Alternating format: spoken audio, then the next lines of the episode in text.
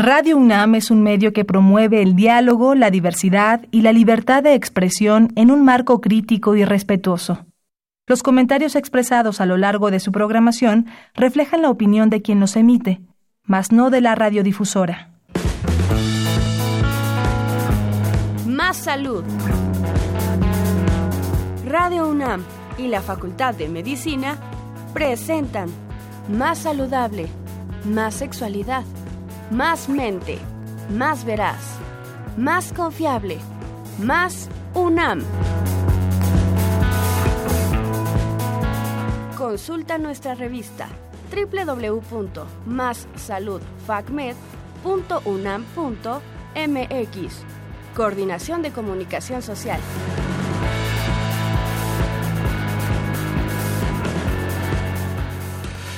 Buenas tardes a toda nuestra querida audiencia de Radio UNAM y de Facebook Live de la Facultad de Medicina. Les damos la bienvenida a su programa Más Salud. Soy el doctor Diego Pineda Martínez. El tema de esta semana es COVID-19. ¿Qué es? ¿Cómo se propagó? ¿Cómo se contagia? ¿Qué medidas hay que tomar? Entre muchas otras que irán surgiendo a lo largo del programa. Hoy tendremos una dinámica diferente. Como ustedes saben, una de las medidas que debemos tomar para evitar contagios es el distanciamiento social. Por eso, nuestros invitados nos acompañan vía telefónica.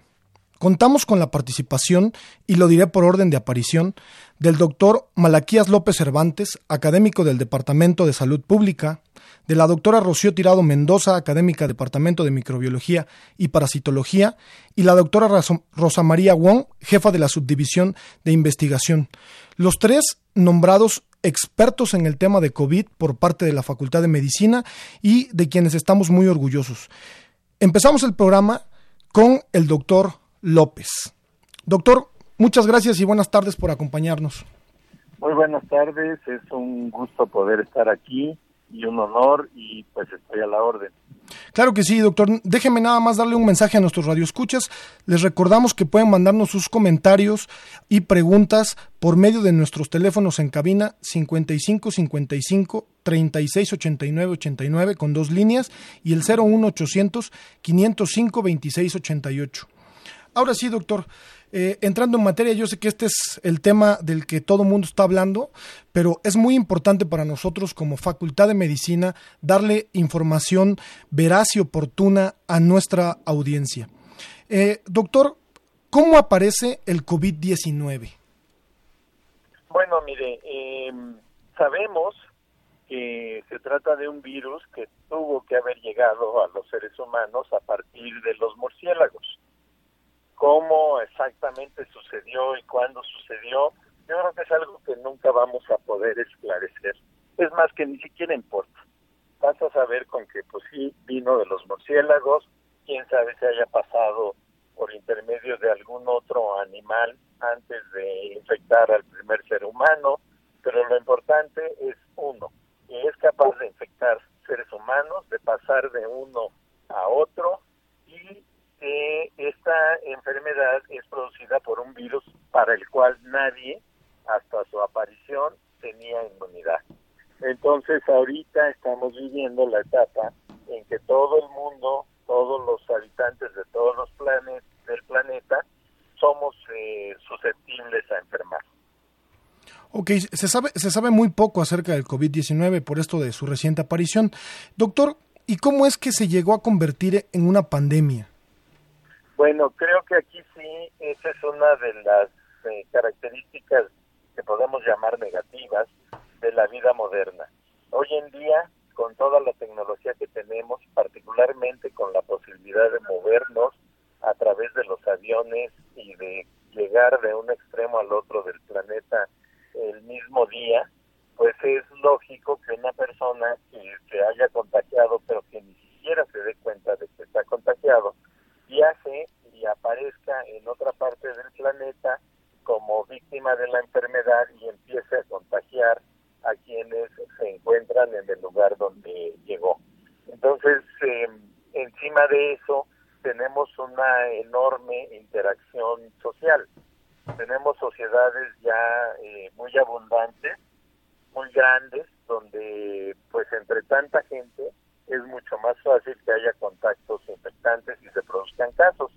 Este es, por ejemplo, el caso de lo que se volvió muy famoso, este mercado de la ciudad de Wuhan en China, donde al principio se creyó que se había producido el primer caso y desde donde se había diseminado la enfermedad y que en realidad solo fue un amplificador que cuando llegó allí el contagio, habiendo tanta gente, pues se, se propagó con mucha eh, mayor velocidad. ¿Usted cree, doctor eh, Malaquías, que, que la OMS se tardó en declararlo pandemia? Bueno, eh, todos nos hemos tardado en responder. Eh, este es algo que ha tomado por sorpresa a todos en el mundo y que no se sabe muy bien cuáles son las consecuencias que no son nada más de salud. Afortunadamente parecería en este caso la infección no va a lastimar eh, a las personas de una manera demasiado grande. ¿A qué me refiero? La inmensa mayoría de las personas que se contagian pueden enfermar y recuperarse aparentemente sin consecuencias. Solamente una fracción pequeñita y que cada vez queda más claro que son la población envejecida tiene y puede llegar a morir con mayor facilidad por este contagio. Entonces, en esa circunstancia, lo que debemos poner a la par del riesgo de, de infectarse pues viene siendo el componente económico, el componente político y el componente social. ¿Qué tanto vamos a tener que pagar porque exista pánico entre la gente en la sociedad? ¿Qué tanto nos va a costar en términos de disminución económica eh, en cada uno de los países? Hay países a los que les va a ir peor, como es el caso de México, porque ya estábamos en una situación económica muy difícil y las consecuencias que va a tener este año eh, la, la, epidemia pues nos pueden llevar a algo que mucho más difícilmente vayamos a poder enfrentar y resolver. Ese, ese puede ser uno, una de las razones por las cuales eh, se han tardado un poquito en, en extremar precauciones. Eh, bueno, yo diría que es la más importante de las razones en este momento porque al menos en el caso de México se ha buscado el camino para no interrumpir la productividad eh, social en todos los territorios y eso pues bueno puede costarnos tan caro como que haya una diseminación muy amplia, mucho más amplia de la que hubiéramos podido querer que tuviera lugar en el país y que paguemos una cuota en términos de salud más alta que la mínima necesaria. Claro, doctor, ya nos explicó un poquito acerca de esto, pero quisiera ser un, eh, muy, muy puntual en esto. ¿Alguien que tenga COVID-19 puede curarse completamente? Sí, eh, y eso es una noticia espléndida. Los datos nos demuestran cada vez más claramente que la gran mayoría de los que enferman se curan. Inclusive aquellos que han llegado a requerir tratamiento con respirador en unidades de cuidados intensivos pueden salir y se pueden recuperar, incluyendo personas de edades mayores. Aunque allí tengamos la más alta letalidad, parecería que de todas maneras la posibilidad más alta es, si adquieren la enfermedad, curarse. Y eso es muy bueno. Nos está indicando que hay una buena respuesta inmunológica. Entonces, el tener la capacidad de controlar a través de nuestra respuesta inmunológica esta infección, pues también nos da mucho aliento para imaginarnos que puede haber una vacuna que sea muy efectiva y que en el futuro pues ya termine de eh, limitar el impacto de este virus. Claro que sí. Doctor, aquí eh, la gente en Facebook está muy activa y tienen algunas preguntas.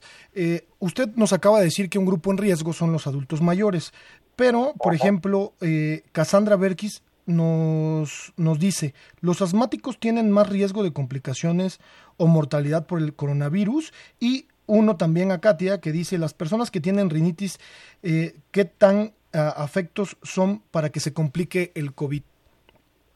Bueno, mire, eh, allí eh, creo yo que tenemos una gran oportunidad, que podemos pensar que, que todavía se puede llegar a proteger mucho más a la sociedad si le queda muy claro a las personas con más alto riesgo que pueden enfermar y que si llegan a enfermar tienen que buscar atención más rápidamente. Los asmáticos, las personas que tienen eh, enfermedad respiratoria crónica, las personas que tienen algunas enfermedades crónicas como la diabetes y la hipertensión, pero yo diría que hay grupos de riesgo todavía más claros. Quienes tienen cáncer y están en quimioterapia. Ese es un grupo pues bastante considerable en el caso de México y que deben de estar muy alertas, porque si están recibiendo quimioterapia deben de, de, de protegerse especialmente y de estar preparados para buscar atención muy rápida. Las personas que tienen HIV, que tienen también una condición de riesgo probablemente más alta, y así sucesivamente podemos identificar a quienes eh, pueden tener un mayor riesgo. Yo incluiría a los fumadores y mientras más fumadores, pues mayor el riesgo, porque pues es lógico que si estamos hablando de una afección respiratoria, todas estas personas pueden tener un riesgo más alto. Ya vimos, y eso sí me sorprendió a mí eh, mucho, que tuvimos una muerte por infección por coronavirus y la explicación es muy simplista, ah, es que era diabético. O sea, para una persona de 41 años, aunque sea diabético, yo no esperaría que tuviese una condición individual muy deteriorada, a menos de que fuera un sobreviviente tardío de diabetes tipo 1. Pero de otra manera, pues no debería de haber sido tan grave. Entonces, ¿qué fue lo que sucedió? ¿De qué manera un diabético tiene una forma clínica tan grave que puede llevarlo a la muerte. No sabemos, pero sí podemos alertar a todos los pacientes con esas condiciones para que tengan un cuidado extremo y en caso de enfermar, buscar rápidamente atención. Claro que sí, doctor. Por aquí nos hacen más preguntas. Javier García Alvarado a través de Facebook Live nos dice, localidades con temperatura, con calor eh, muy alto, ¿son menos probables de contagio? Mm, mire, eh, yo soy de los que han suscrito esa idea de que nos va a ayudar mucho la temperatura estando tan cerca del Ecuador. Sin embargo, hay algunas condiciones que nos dicen que no es tan lineal el asunto y me refiero particularmente al caso de Australia. En ese lugar, pues todavía están teniendo una, una situación climática eh, de calor muy alto y sin embargo hay cadenas de transmisión. Eh, un ejemplo de eso es un famoso actor y su esposa que hace unos días se supo que habían sido positivos al coronavirus y que habían permanecido en Australia durante las épocas recientes. Y entonces dicen, no, bueno, pues todavía no llega el invierno allá, sigue habiendo contagio, eh, creo que hay que tener más reservas y no confiarnos a que ya viene la primavera o el verano y nos vamos a quedar ya sin problemas. De hecho, estaba revisando algunos datos que recabamos y analizamos hace 10 años con influenza y me di cuenta que los brotes fueron apareciendo en diferentes lugares del país, en algunos casos incluso reapareciendo porque se limitaron primero y luego volvieron a, a activarse y estos focos se extendieron durante un periodo de más o menos nueve meses en el año 2009. Entonces, dos lecciones. Primera, no, México no es la Ciudad de México, es muchísimo más grande y muchísimo más diverso y no necesariamente lo que se haga en un momento en un lugar es útil en otro momento. Por ejemplo, en 2009, cuando se decidió cerrar escuelas en el Valle de México, también se cerraron en Chiapas, pero en Chiapas no había transmisión entonces no les ayudaron, pero cuando llegó la transmisión y se instaló un brote en Chiapas, ellos estaban en clases. Y de hecho ya tenían muy poco margen de movilidad porque ya no estaban cumpliendo el calendario escolar por haber estado parados cuando no era necesario. Entonces tenemos que tener una visión mucho más amplia y activa para enfrentar de una manera más inteligente este problema. Claro que sí, doctor.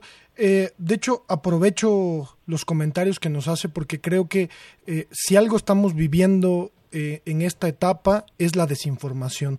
La gente se deja llevar por todo aquello que se ve publicado en redes sociales, que se comparte a través de WhatsApp y, no estamos acostumbrados a verificar la información y a que a que la información venga de fuentes oficiales. Entonces, esto que nos dice es bien, bien importante.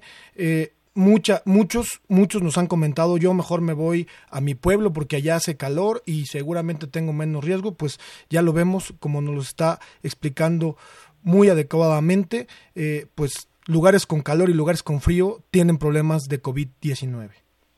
Sí, no, no podemos estar ni, ni seguros ni tranquilos y tampoco, y creo que en esto sí es muy importante, imaginar que existen soluciones mágicas. Si alguien dice, pues comer ajo, pues no, no es cierto. Si alguien dice este, consumir vitaminas, pues tampoco es cierto. Aun cuando pudieran tener cierto beneficio, no protegen contra una infección por un virus del cual no teníamos noticia. Y así sucesivamente, eh, ni siquiera el, el, corazón de Jesús nos va a, prometer, a proteger. Entonces, no es un acto ni de fe, ni de creer en eh, soluciones mágicas. Está en nuestras manos poder protegernos respetando las instrucciones y las sugerencias que se están haciendo por todos los canales en la sociedad. Claro.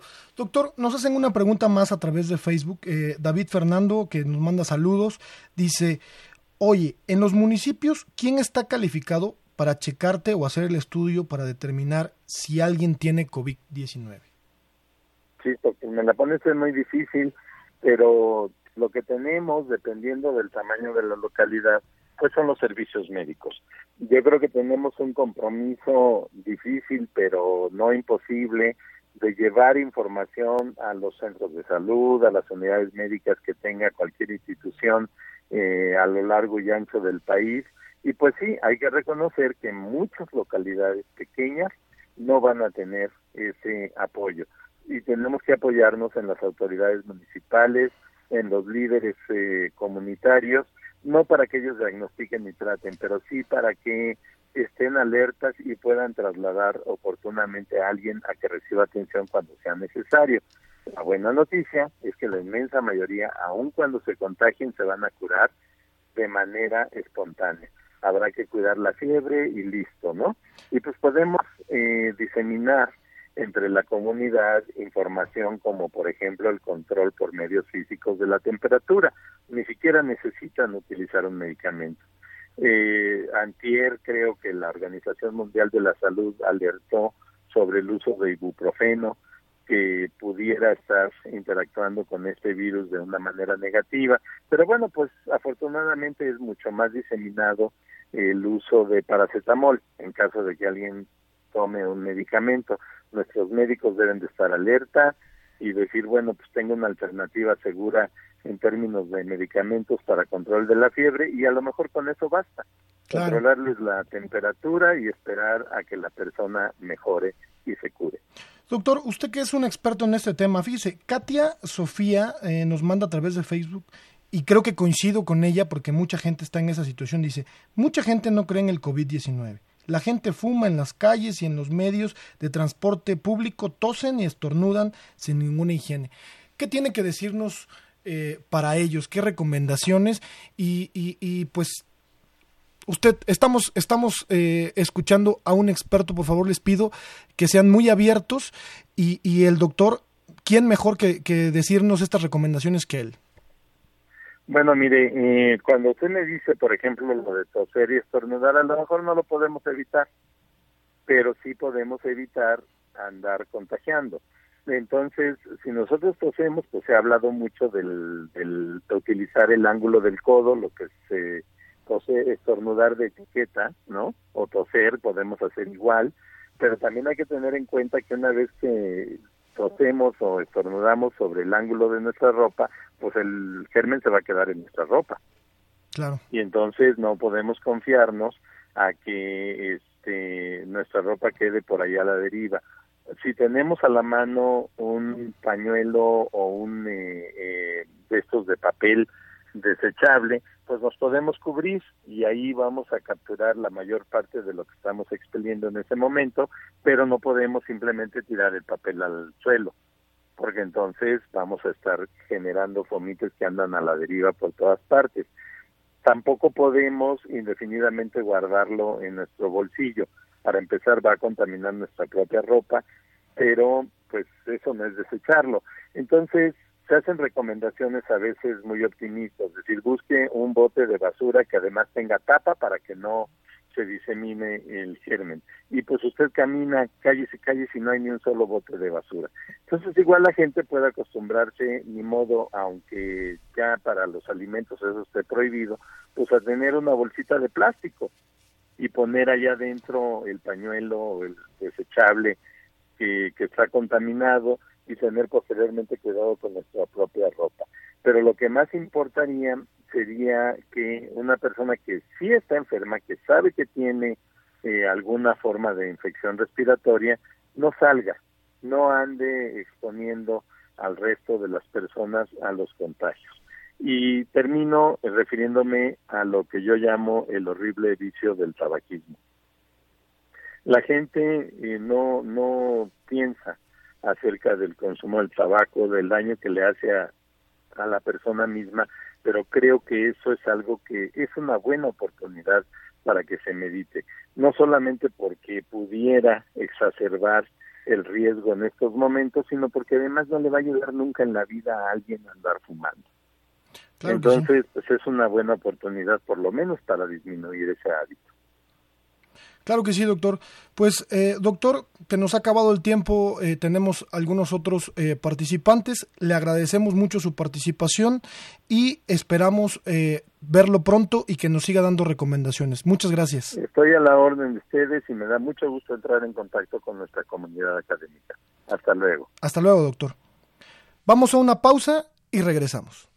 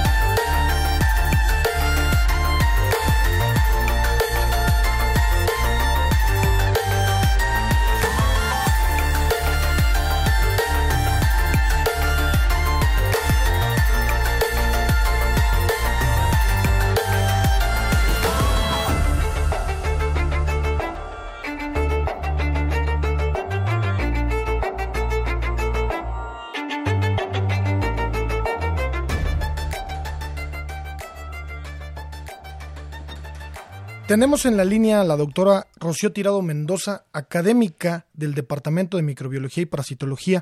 Gracias por acompañarnos, doctora. Es un honor tenerla y tenemos algunas preguntas para usted. Al contrario, muchísimas gracias. El honor es mío en que puedo servirte. Doctora, eh, ¿cómo puedo prevenir el COVID-19? Bueno, mira, he estado pensando mucho al respecto porque al parecer es una pregunta reiterativa en todos lados, ¿no? Así es. Y la respuesta, por supuesto, sigue siendo reiterativa yo creo que hay que acogernos a lo que se ha establecido en cuanto al distanciamiento social. Esto es, sin lugar a dudas, fundamental. Entonces, me parece que la parte en donde aquellos que podamos estar en casa nos mantengamos en, en ese aislamiento, en tanto la disposición es diferente.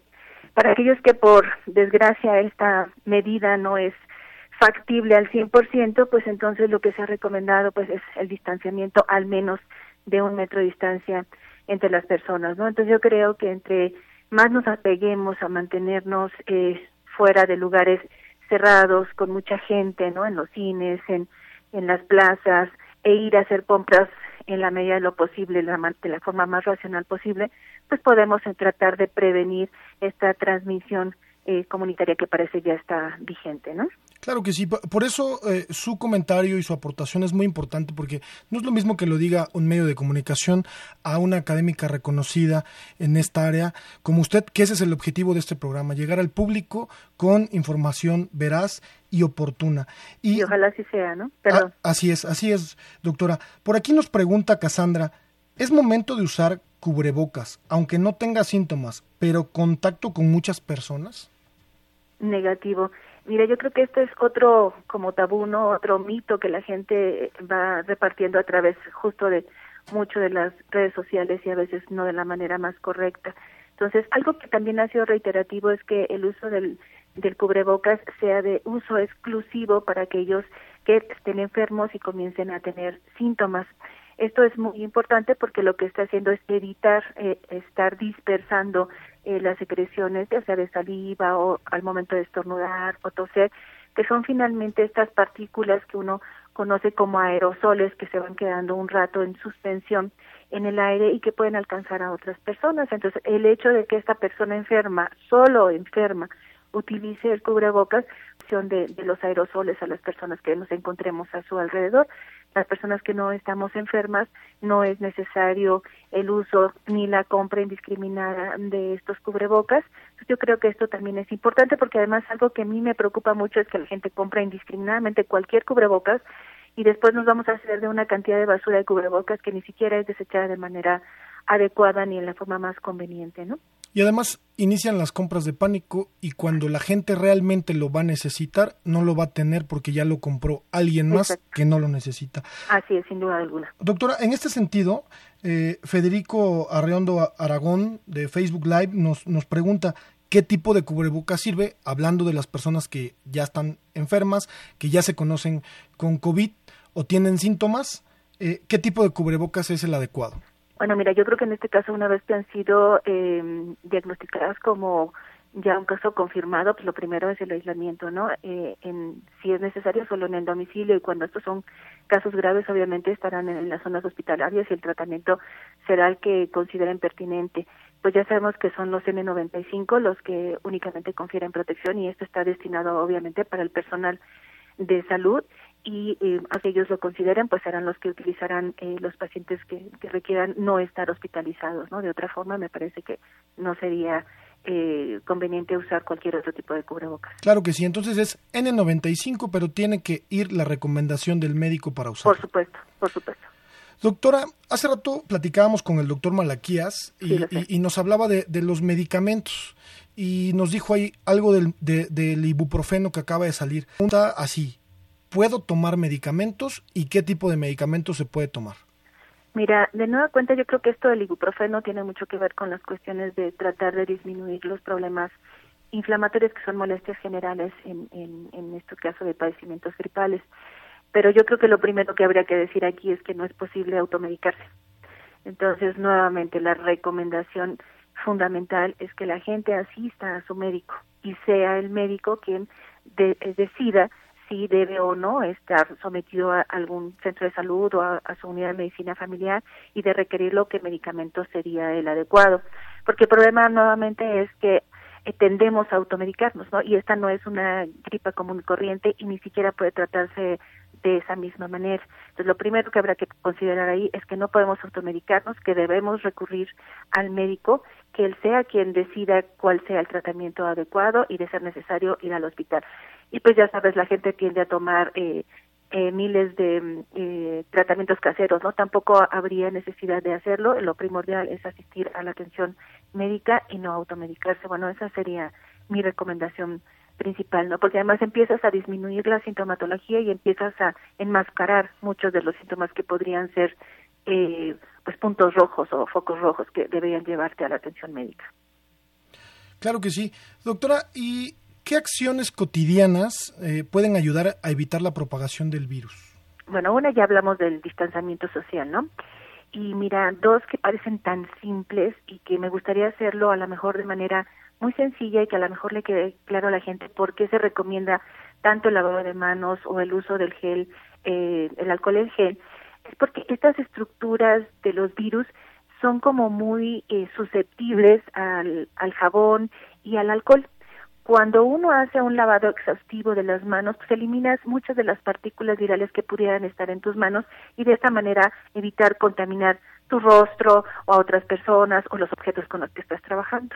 Lo mismo sucedería con el alcohol en gel. Entonces, tanto el detergente como el alcohol dañan mucho de la estructura que forma este virus y disminuye posibles eh, hechos de que pueda estar eh, lo suficientemente activo para infectar a otras personas. Entonces, el lavarnos las manos, el usar el, el alcohol en gel, va a disminuir mucho de las partículas que podamos traer en nuestras manos, evitamos contaminar y puedes ayudar a destruir la estructura del virus, que es fundamental para que pueda infectar a otras personas. Claro, doctora, es muy simple pensarlo así. Siendo, siendo ahí muy puntual, eh, porque yo creo que mucha gente no sabe eh, cómo es que actúa el jabón o cómo es que actúa el gel antibacterial para combatir el virus. ¿Nos puede explicar un poquito al respecto? Sí, claro, mira, estas partículas virales que todo el mundo ha visto ya en, en miles de imágenes, tienen una cubierta muy importante que constituye la integridad del virus, eh, que se parece mucho a, una de las estructuras eh, que tenemos en las células. Entonces, cuando estas estructuras son alteradas, es como si les hicieras unas perforaciones o las disolvieras, esa estructura se altera. Para el virus eh, poder entrar a la célula que le interesa infectar es como este ejemplo muy simple de la llave cerradura. Cuando tú alteras la llave, esa llave no puede entrar ya a la cerradura correspondiente entonces no pueden entrar los virus que quieren infectar. Entonces, cuando tú aplicas el jabón o el alcohol gel en un 70%, pensando el, el alcohol, estas estructuras empiezan a alterarse significativamente. Por lo tanto, alteras toda la estructura del virus, cambias su forma. Entonces ya no la vamos a ver como, como la estamos conociendo en esa estructura circular, esférica, tan bonita, ¿no? Empiezas a alterar toda esa estructura, todas las demás llaves que pudieran permitir el ingreso a la célula que pretenden infectar ya no están conservando la forma inicial, por lo tanto disminuyes la posibilidad. Pues no solo es alterarla de una manera tan simple como es con el jabón que le hace los hoyos o el, o el alcohol que disuelve esa, esa capa, sino además eliminas todas las posibles partículas que pudieras tener en las manos. Es, es muy simple, a mí siempre me ha parecido que con que uno les dijera a la gente, pues la desintegras o, o la alteras en su forma y eso te va a ayudar, a lo mejor a la gente le queda más claro por qué debe de usar el gel y por qué debe lavarse las manos con tanta frecuencia, ¿no? Claro que sí. Doctora, aprovecho porque nos está escribiendo Roberto. Roberto es, es médico mexicano que radica actualmente en España y nos dice, hola, te escribo desde mi experiencia. Soy médico en España. Lo único que hasta ahora sirve es el aislamiento preventivo. Hace dos, semanas, aquí, eso era incrédulo. Hoy aumentaron muchos los casos y en otros países se ha visto disminuido gracias a este aislamiento. Creo que, creo que solamente eh, lo pongo eh, aquí en la mesa porque suma mucho a todas las recomendaciones que nos ha hecho hasta el momento. Sí, yo creo que, que las recomendaciones, por favor, no están de más, ¿no? Si bien es cierto, ya lo comentaba también el doctor Malaquías, ¿no? La mayor parte de la gente logra recuperarse. Y yo creo que este mensaje es importantísimo, por supuesto, pero eso no deja de lado que debemos tener muchísimas precauciones y las medidas que se están sugiriendo para evitar la transmisión. ¿Por qué? Porque la transmisión es muy eficiente ahora de este virus de humano a humano. Entonces, lo que estamos tratando de hacer, o lo que se ha tratado de hacer en otros países, es evitar esta gran dispersión, ¿no? Entonces, tratemos de hacer conciencia que para evitar que estos números sigan creciendo de manera descomunal, se nos pide solo quedarnos en casa, lavarnos las manos, ponernos algo de, de alcohol en gel, ¿no? No es mucho lo que se nos está pidiendo a cambio de que el número de casos o el número de enfermos o aquellos que tienen factores de riesgo pues no sean tan susceptibles de ser infectados, ¿no? Claro que sí. Doctora, ¿y qué deben hacer las personas que presentan algún síntoma? Pues lo que te decía hace un rato, ¿no? Eh, yo creo que inmediatamente que empiecen a sentir dos síntomas que ya han sido también descritos eh, en diferentes medios, tienen que acudir a, su médico o a su unidad de medicina familiar. Me parece que ya hay una serie de hospitales perfectamente eh, registrados. No sé qué tan factible sea que sean de inmediato eh, aceptados ahí, pero al menos asistir a su médico o a su unidad de medicina familiar. Por supuesto, sé que está el INER, está el GEA, eh, perdón, el Hospital General. algunos casos han ido al, al 20 de noviembre. me parece que está el Hospital Juárez. Yo creo que esto es algo que sería importante que empecemos a difundir para que la gente pueda asistir a, a los lugares en donde pueden ser valorados, diagnosticados y sugerir tratamiento, ¿no? Doctora, una última pregunta porque ya estamos por, por terminar eh, esta participación. Nos pregunta Angélica, ¿es necesario limpiar superficies y aparatos que se utilizan constantemente? Y de ser así, ¿existe alguna solución de limpieza? Mira, sí, eh, recientemente, ¿cuánto es la vida media de las partículas en las diferentes superficies? Algo que me llama mucho la atención es que eh, pueden estar un tiempo prolongado en los aerosoles, como de dos horas y media a tres, y mucho en instrumentos en plástico y en cuestiones de acero inoxidable. Entonces yo creo que aquí es muy importante eh, hacer la limpieza con alcohol al, al 70% y esto podría ayudar mucho para, para limpiar. Tratar de hacerlo lo más frecuente posible. Claro que sí. Pues doctora, agradecemos mucho su participación, la doctora Rocío Tirado Mendoza, académica del Departamento de Microbiología y Parasitología. Gracias, doctora. No, al contrario, gracias a ustedes, fue un honor. Muchísimas gracias. Muchas gracias. Hasta luego. Vamos a una pausa y regresamos con nuestra siguiente participante.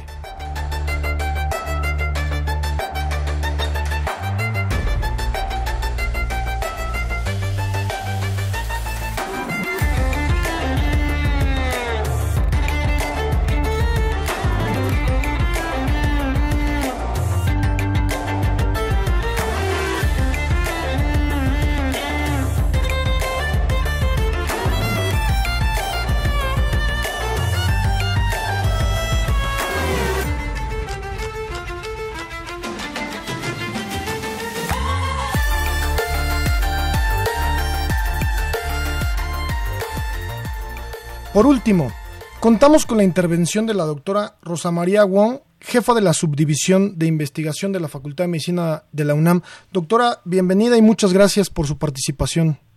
¿Qué tal? Buenas tardes, Diego. Eh, saludos a todo el auditorio. Gracias por la invitación. No, gracias, gracias a, usted, doctora. Eh, doctora, eh, aquí tenemos muchas preguntas. Yo sé que ustedes expertísima en esto y que además ya la hemos tenido aquí en algunos programas hablando justo del mismo tema. Pero aquí ya vienen otras preguntas eh, un poquito más porque había gente que no creía que esto iba a pasar en México y que con todas las medidas que ven, creo que ahora sí ya se lo están tomando en serio. Entonces, la primera pregunta sería, ¿cuánto tiempo durará el aislamiento social? Bueno, eh, esa es una muy buena pregunta. En China, por ejemplo, empezó el aislamiento el 23 de enero. Ahorita eh, los ya lograron disminuir importantemente el número de casos. De hecho, ya no hay transmisión dentro de la comunidad y todos los casos que han detectado eh, de personas que viajan a otros lados donde hay eh, muchos casos regresan a China, pero se infectaron fuera. Entonces, eh, si nosotros seguimos el ejemplo de China, serían aproximadamente, pues empezaron el 23 de enero, eh, sería más o menos entre uno y dos meses, aparentemente. También depende mucho de las condiciones del país, de la capacidad del país de poder implementar estas eh, medidas de aislamiento social y de higiene eh, para poder lograrlo. Ahora, si esto es un esfuerzo de solamente un grupo, pues entonces esta estrategia no funciona del todo. Eh, es importante decirle a la comunidad que eh, precisamente es un esfuerzo conjunto de toda la sociedad. Yo sé que hay mucha gente que tiene que trabajar, hay mucha gente que si no sigue trabajando tampoco se logran eh, mantener todas estas cadenas de económicas que son súper importantes como la alimentación o como eh, mantener el transporte, mantener otro tipo de actividades económicas que pues mucha gente sí definitivamente no puede parar, pero eh, cualquier otra cosa que no sea esencial, sí es importante que traten de trabajar desde casa. ¿sí? Entonces, ¿cuánto tiempo va a durar? Pues esto va a también depender de la respuesta que se tenga de, por parte de eh, cada país y de nuestra sociedad en este caso, eh, de que sigamos todos eh, los mismos lineamientos que nos, que nos van dictando y de la respuesta que vayamos teniendo, porque si nos pasa como Italia, que lo único que está pasando ahorita es incremento de casos en forma logarítmica o por lo menos al doble, de cada día, este, entonces, pues sí, vamos a tener que estar durante un muy buen tiempo eh, en aislamiento social para poder lograr y además romper estas cadenas de transmisión. O sea, no nada más es el aislamiento social y las medidas higiénicas, sino también aquellas personas que tienen síntomas, el poder eh, lograr que este, estén en, en, aislamiento, que no sigan contagiando al resto de las personas y que logremos romper estas cadenas de transmisión. Si lo logramos, pues entonces en el momento que lo logremos probablemente se pueda quitar estas medidas. Eso es lo que hemos observado en el, en el mundo. Aquellos países que tuvieron eh, estas medidas de aislamiento, trabajo desde casa, suspensión de actividades en, en las escuelas y eh, el estar buscando en forma activa todos los casos para poderlos aislar y que la gente también eh, estuvo muy consciente de esto y estuvo participando activamente, pues en este momento ya tienen eh, un, número de casos muy disminuido y han logrado controlar la infección.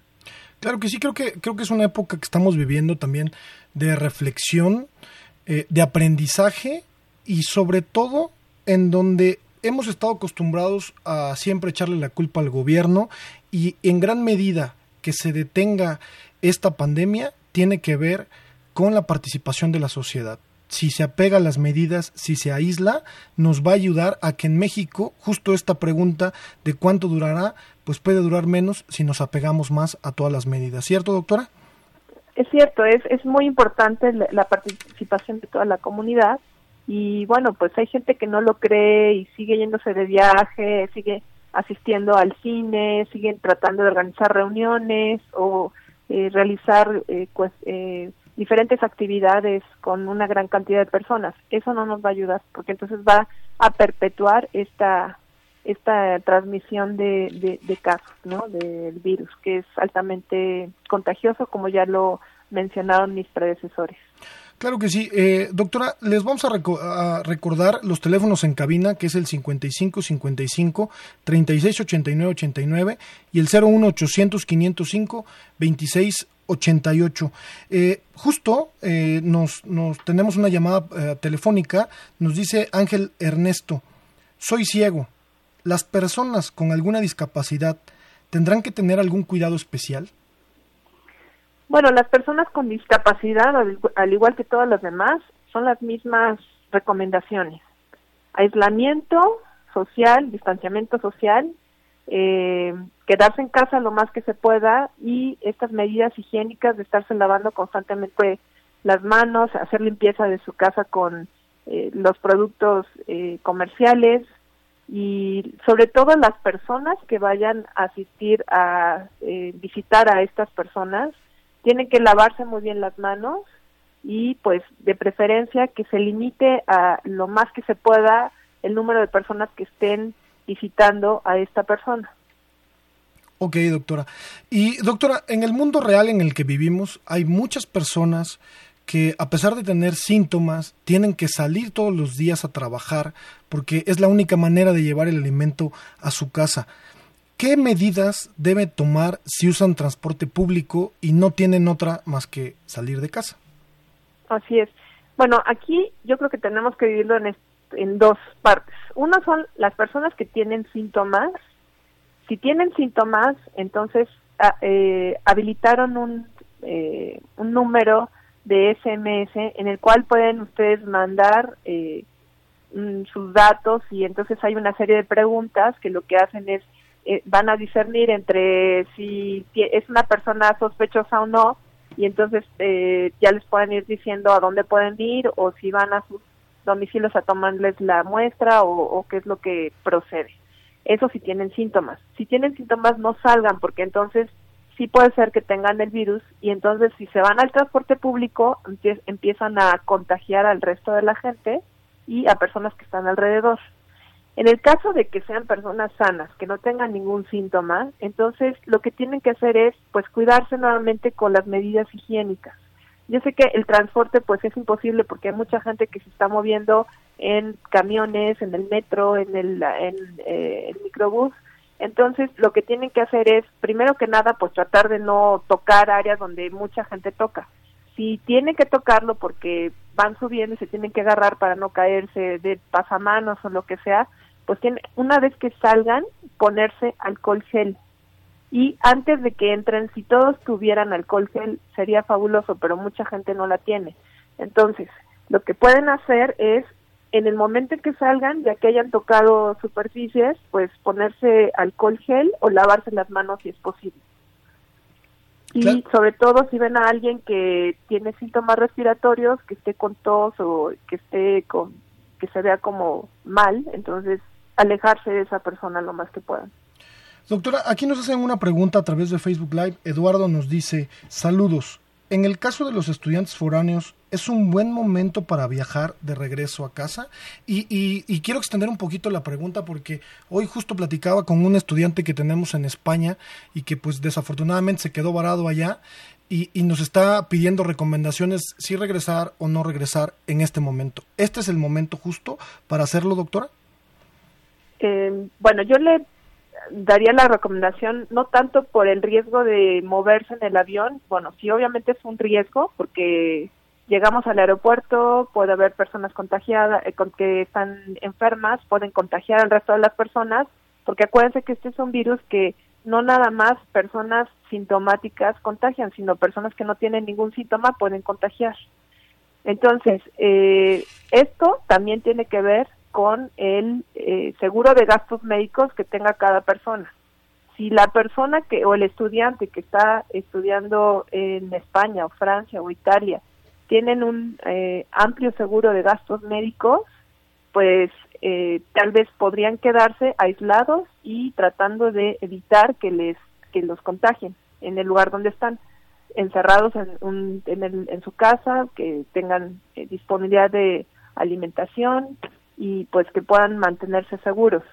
En el caso de que el seguro de gastos médicos no sea amplio, en el caso de que estén en un lugar como por ejemplo Italia, que ahorita ya tienen todos los servicios de salud colapsados porque son es altísimo la demanda de eh, lugares para tratamiento, hospitalización, terapia intensiva, pues en esos casos tal vez sí valdría la pena que consideraran el regresar a México, porque en este momento nosotros en México pues no hay tantos casos todavía. Estamos iniciando Entonces, apenas yo creo que cada quien tiene que valorar eh, el riesgo y la posibilidad, porque, por ejemplo, si el, el estudiante está en Argentina o está en Chile o en Perú o Venezuela, pues aunque quiera regresarse no se va a poder regresar porque están cerradas todas las fronteras. Entonces, son como varios puntos que tiene que considerar el estudiante que esté fuera, eh, pero seguro gastos médicos no le cubre eh, pues este tipo de padecimientos o también hay seguros de gastos médicos que ya declararon que no van a cubrir pandemias. Entonces, busquen cuáles son las condiciones, vean cuáles son los seguros médicos que sí que sí cubren y entonces dependiendo de eso pues tomen su decisión, ¿no? Pero esto es como hay que valorar todo lo que está alrededor, en qué lugar están y en qué condiciones están. Claro que sí. Doctora, tenemos una pregunta más de Miguel Martínez, que se comunica a través eh, del teléfono y nos dice, ¿el alcohol normal hace el mismo efecto que el gel? el alcohol normal eh, tiene un porcentaje un poco más alto, porque si ustedes recuerdan es de 96 grados, eh, ese también podría servir, aunque el alcohol de 70 al 70% ese es suficiente y no es tan abrasivo como el alcohol del 96. Claro, podría tener después efectos directos a la piel, ¿no? Si se aplica directamente. Exactamente. Como tiene una graduación mayor, eh, pues sí puede ser que, que en el momento pues sí funciona, pero estarse poniendo a cada rato el alcohol gel, en las manos este sí puede tener algún efecto de contacto, ¿no? De dermatitis de contacto, irritación, problemas de la piel, entonces eh, lo que se ha tratado de utilizar pues es precisamente el alcohol, pero dentro del gel precisamente para tratar de evitar este este daño a la piel. Claro que sí. Doctora, eh, seguimos muy activos en redes sociales, hay muchas preguntas. Le mandamos saludos a Irving Markiel, que nos saluda desde Costa Rica, a Javier García, a la doctora Vargas Huicochea, que la extrañamos aquí en cabina y que sé que está haciendo home office en este momento, y que nos hace una pregunta muy interesante. Eh, claro que el aislamiento social debe tener implicaciones en, en materia de salud mental. ¿Se están tomando algunas acciones eh, para disminuir este impacto? Sí, definitivamente debe tener algún tipo de, impacto eh, psicológico, ¿no? El, el hecho de estar encerrado, de no poderse mover, de no poder llevar una vida social, eh, le afecta a muchas personas. Entonces, hay algunos grupos que están haciendo recomendaciones específicas y e incluso eh, hay terapias que se están empezando a dar a través de, Skype o de estas eh, pues estas herramientas que tenemos en internet eh, virtuales.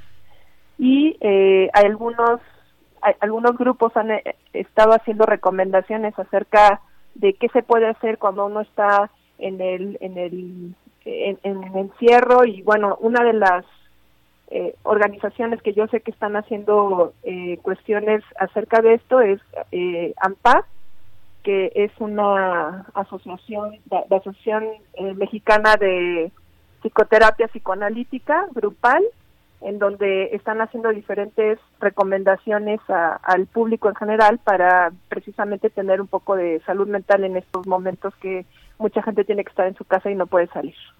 Claro que sí. Doctora, también en esta etapa que estamos viviendo de desinformación, vemos muchos, y nos lo mencionaba también el doctor Malaquías, de que se, se, toman licuados con ajo, y, bueno, ante esto, ¿debo cambiar mi alimentación para prevenir el contagio por COVID-19? Bueno, algo que sí es importante es mencionar que tenemos que tener una dieta sana, ¿sí? Porque para estar nosotros también sanos en casa y estar tomando eh, todo tipo de alimentos de los tres grupos, tanto carbohidratos como eh, proteínas, eh, verduras, frutas y todas las vitaminas. No hay nada en específico que nos evite el contagio por el coronavirus, específicamente por este coronavirus. Sí hay muchas menciones y hay muchos, pues, algunos estudios que han dicho que el hecho de que se tomen eh, ciertas vitaminas puede fortalecer un poco el sistema inmune, pero esto no es nada específico de prevención contra el virus. Entonces hay muchos eh, mitos y noticias falsas que están circulando en la red, como que este, si se echan aire caliente, este, entonces el virus se va a morir, o que si toman este, no sé cuánto ajo, entonces ya eh, no me voy a contagiar por el virus o este hay que tomar mucha vitamina C porque con eso ya no se van a contagiar eh, pues no actualmente no hay ninguna eh, ninguna evidencia científica que diga que algún alimento en especial nos evite el contagio con, con el virus. Claro que sí. Eh, doctora aquí tenemos dos participaciones en Facebook Live. Ilse Garley dice, ver el esfuerzo de todos los médicos me hace saber que elegir medicina ha sido la mejor decisión que he tomado en mi vida. Gracias por la información. Y pues felicidades, Isela, por supuesto que tomaste la mejor decisión. Eh, Zaira Camacho nos, nos dice, hasta el momento se sabe que la mortalidad del virus aumenta en adultos mayores y asimismo si tienen enfermedades crónico-degenerativos. Eh, ¿Cada cuánto podemos saber si aumentó o disminuyó la mortalidad? Bueno, estos son datos que se están colectando día a día a través de la Organización Mundial de la Salud y de los secretarios de salud o ministerios de salud de cada uno de los países en el mundo. Entonces, esto también depende mucho de la capacidad de cada país para poder detectar en tiempo real el número de casos y el número de casos que están falleciendo.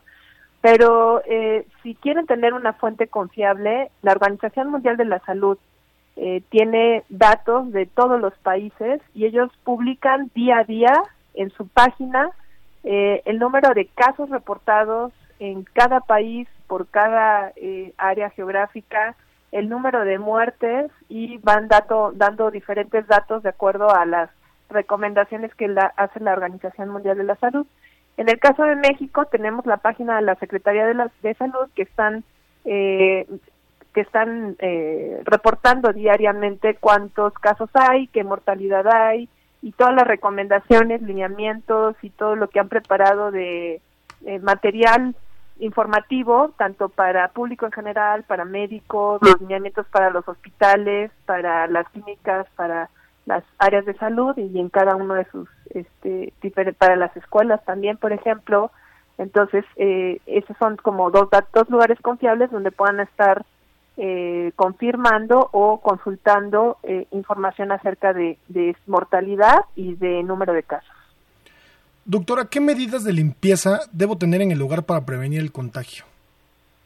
Eh, los, los utensilios de limpieza y lo que se utiliza normalmente para hacer estos productos comerciales para limpieza de los pisos, este agua con cloro puede ser también si es que no encuentran, las toallitas que tienen eh, estos eh, productos de limpieza también pueden ser útiles. Eh, entonces, lo que es importante es hacer la limpieza de la casa, airearla muy bien, ventilarla y sobre todo tener como un plan de preparación de la casa también para saber qué van a hacer. En el caso de que tengan un, un paciente o alguien de la familia que tenga la enfermedad, entonces tienen que tener los cuidados de si esa persona tiene la enfermedad, de preferencia que esté en un cuarto solo, que de preferencia use un baño nada más esa persona, si no se puede, pues hacer la limpieza después de que la persona entre al baño con agua con cloro o con algún otro eh, producto de limpieza común y corriente, que la persona esté aislada lo más que se pueda con una ventana que esté dando hacia el exterior y que de preferencia solamente una persona cuide a esa persona que esté enferma y cada vez que entre y salga, pues en ese caso sí debe de usar un cubrebocas. Perfecto. Doctora, ya estamos llegando al final de nuestro programa. Le tengo una última pregunta. ¿Cuándo podría haber una vacuna ante el COVID-19? Bueno, eh, actualmente hay ocho prototipos de vacunas. Eh, dos de ellas, una vacuna, ya hicieron una vacuna en China y hay otra vacuna que se va a empezar o que ya empezó la fase 1 en Estados Unidos. Entonces, estas dos vacunas, tanto en China como en Estados Unidos, ya se están empezando a probar en humanos. Primero tienen que ver que realmente sean seguras, que no causan efectos adversos graves, que no vayan a tener algún algún problema en el momento que se aplican. Y segundo, pues van a empezar a ver si hay algo de inmunidad, si se producen anticuerpos, que son los que nos defienden contra eh, la infección por el virus. Y eh, de ahí seguirán la fase 2, la fase 3 y bueno, por lo pronto no sabemos para cuándo, pero muchos expertos dicen que entre uno, un año y medio y tal vez dos años podamos tener una vacuna para, para este virus. Perfecto, doctora. Pues le agradecemos, doctora, su participación. Siempre es un gusto platicar con usted. Muchas gracias. Al contrario, Diego, muchas gracias. Este, muchas gracias por invitarme a platicar con tu auditorio. Y pues nada más eh, les quiero decir que todo lo que podamos realizar y que podamos lograr tiene que ser un esfuerzo conjunto de toda la sociedad, porque si no nos quedamos en casa todos o la, la mayor parte que se pueda, pues entonces no, no va a poder surtir efecto esta maniobra. Claro que sí. Gracias, doctora.